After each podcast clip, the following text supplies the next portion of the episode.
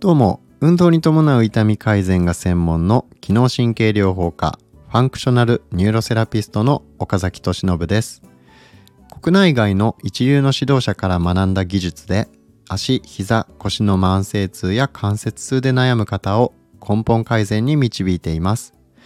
あなたはこの音声講座を聞くことで痛みなく自由に動ける生活を取り戻すための知識を得ることができます。はい。ということで今日もお話ししていきましょう。えー、今回もなぜ足病位は足膝腰の問題解決にインソールを使うのかっていうお話の、えー、第3弾になります。えー、前回はね結構大事な前回も大事なお話をしましたちょっと簡単に振り返ってみましょうかえー、かかとからごめんなさい足首からかかとにかけての高速部って呼ばれる部分が内側に倒れ込んだような状態を医学的には過剰界内オーバープロネーションと言いますこれは扁平足になって足のアーチが小さくなっているような状態をイメージしていただくと分かりやすいです。で足膝腰の症状を抱えていてオーバープロネーションになっている人は約7割にも及ぶというデータがあります。国際的な研究でも足首からかかとにかけての骨の配列が足の障害の原因の一つであることが分かっています。足の、えー、骨の配列を施術だけで矯正することあるいはその矯正効果を持続させるっていうことは現実的には難しいです。インソール以外の解決策として有名なのは歩き方を変えるという方法とテーピングを使うという方法があります。でテーピングはランニングコストと手間があまりにも大きすぎるのでこれはおすすめできません。で歩き方の改善立ち方の改善これは、えー、効果はあるんですが常に意識して生活するのは現実的には困難です、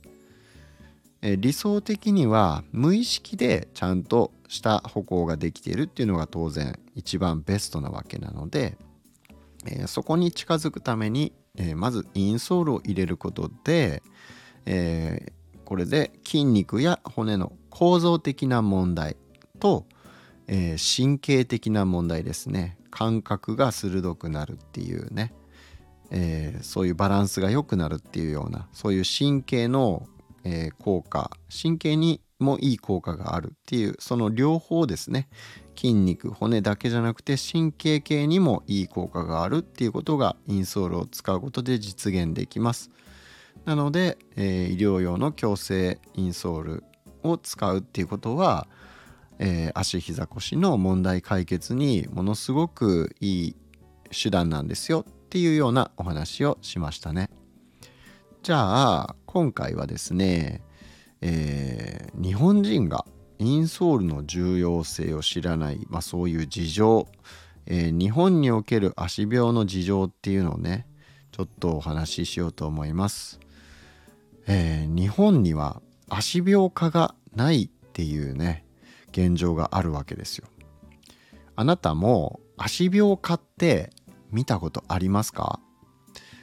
ご自身の住まれてるところに足病科っていうのが多分ないと思うんですよ。で海外には足病科っていうのがポダイアトリーっていうんですけどあるんですね。でも日本では足病科がない足病のお医者さんがいないんですよまずほとんど2016年に唯一足の専門病院として設立された下北沢病院っていうのがありますが日本には足病院はほとんどいませんし足病科もほとんどありません。で足専門のお医者さんのことをポダイアトリストっていうふうに言います。足病位ですね。でこの足病位は2012年から2018年時点の統計によるとアメリカでは1万7800人イギリスには1万3115人オーストラリアには、えー、約5100人います。これ人口あたりの割合で言うとアメリカは1万8000人に1人イギリスは5000人に1人。オーストラリアは4700人に1人の足病医がいる。っていう計算になります。ちなみに日本では整形外科医が5600人に1人います。イギリスは足病医だけで5000人に1人の割合でいるんですね。なので日本はお医者さんの数自体も、えーまあ、割と少ないっていうことになりますでその中でも足専門のお医者さんっていうのは本当に数えるくらいしかいないっていうことなんですね。つまり足病学はそれだけ海外に日本は遅れている分野っていうことになります。足のクリニック表参道の院長の柴原先生は2018年の時事メディカルの記事でこんなことをおっしゃられてます。日本の足の医療は100年遅れていると言っても過言ではないと。で歯が痛い時に歯医者がないのが同じだっていうふうに語っておられます。歯医者さんみたいに足病科だから教えられる足病科っていうのがねもしあればいろいろとインソールが大事なんだよとか靴はこういうのを選んだ方がいいんだよとかあなたの足にはそれ合ってないよっていうことを教えてもらったりもできるんですけどまあそういったことを教えてもらうような場とか機会っていうのが、まあ、ほとんどなくみんな育って大人になって、えー、いるわけなので、まあ、知らなくて当然とも言えます。私自身も長い間本当に長い間知らなかったんですね。このインソールの重要性とか、えー、どんな靴を選ぶべきなのかとか、えそういったことが全く分かっていませんでしたで実はインソールが足腰の問題解決に大きく貢献してくれるっていうことは足を専門に学ばれている理学療法士や足病院の中ではもう共通認識なんですね。実際日本の唯一の足の専門病院先ほどあるっていうふうに言いましたが下北沢病院。ここの医師らが監修している新しい足の取説新しい足の取説ですね。っていう本にはインソールは足のお薬っていうふうに書かれてます。インソールは足のお薬っていうふうに書かれてるんですねなのでまあそれぐらいですね、え、インソールっていうのは、えー、非常にまあ、足の治療足膝腰の治療においては、えー、まあ一般的な解決策なんですね海外では。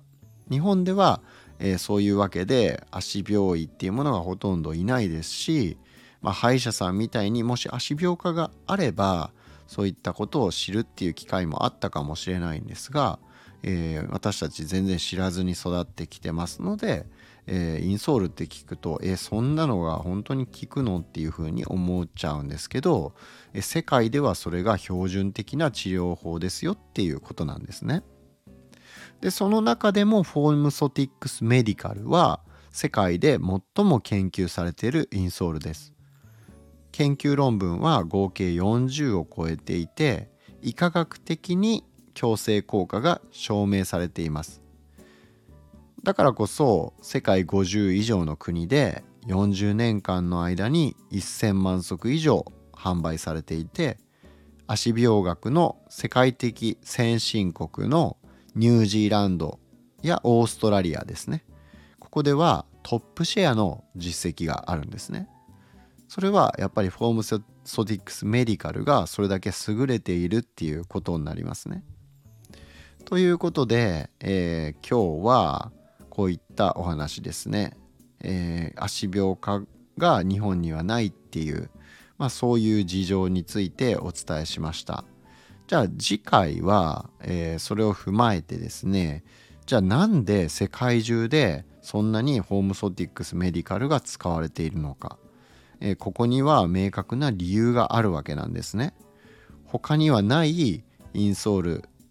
えー、他にもたくさんインソールって世の中には存在するんですけどだけどその中でもホームソティックスメディカルが理学療法士や足病院に、えー、支持されているというのには明確な理由があるわけです。じゃあその優れた特徴どんな特徴があるのかっていうことを、えー、また次回お話ししていこうと思います。ということで、えー、今回の放送は以上です。また次回お会いしましょう。